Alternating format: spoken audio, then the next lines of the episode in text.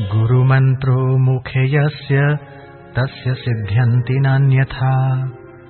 दीक्षया सर्वकर्माणि सिद्ध्यन्ति गुरुपुत्रके। भवमूलविनाशाय चाष्टपाशनिवृत्तये। गुरुगीताम्भसि स्नानम् तत्त्वज्ञः कुरुते सदा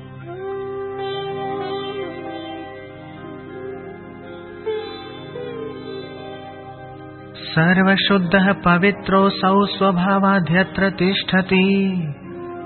तत्र देवगणः सर्वे क्षेत्रपीठे चरन्ति च। आसनस्था शयाना वा। गच्छन्तस्तिष्ठन्तोऽपि वा अश्वारूढः गजारूढः सुषुप्ता जाग्रतोऽपि वा।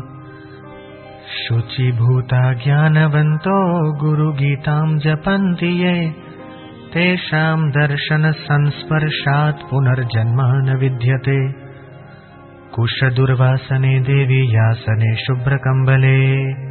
उपविश्य ततो देवी जपेदेकाग्रमानसः शुक्लम् सर्वत्र वै प्रोक्तम् वश्ये रक्तासनम् प्रिये।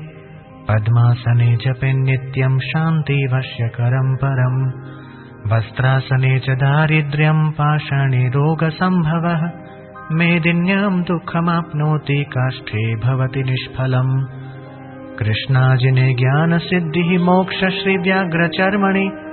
कुशासने ज्ञानसिद्धिः सर्वसिद्धिस्तु कम्बले आग्नेयाम् कर्षणम् चैव वायव्याम् शत्रुनाशनम्।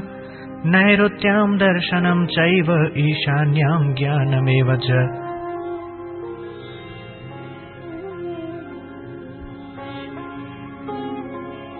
जिसके मुख में गुरु मंत्र है, उसके सब कर्म सिद्ध होते हैं। दूसरे के नहीं। दीक्षा के कारण शिष्य के सर्व कार्य सिद्ध हो जाते हैं। तत्वज्ञ पुरुष संसार रूपी वृक्ष की जड़ को नष्ट करने के लिए और आठों प्रकार के बंधन, संशय, दया, भय, संकोच, निंदा, प्रतिष्ठा, कुलाभिमान और संपत्ति की निवृत्ति करने के लिए गुरु गीता रूपी गंगा में सदा स्नान करते रहते हैं। स्वभाव से ही सर्वथा शुद्ध और पवित्र, ऐसे वे महापुरुष जहाँ रहते हैं, उस तीर्थ में सब देवता विचरण करते हैं।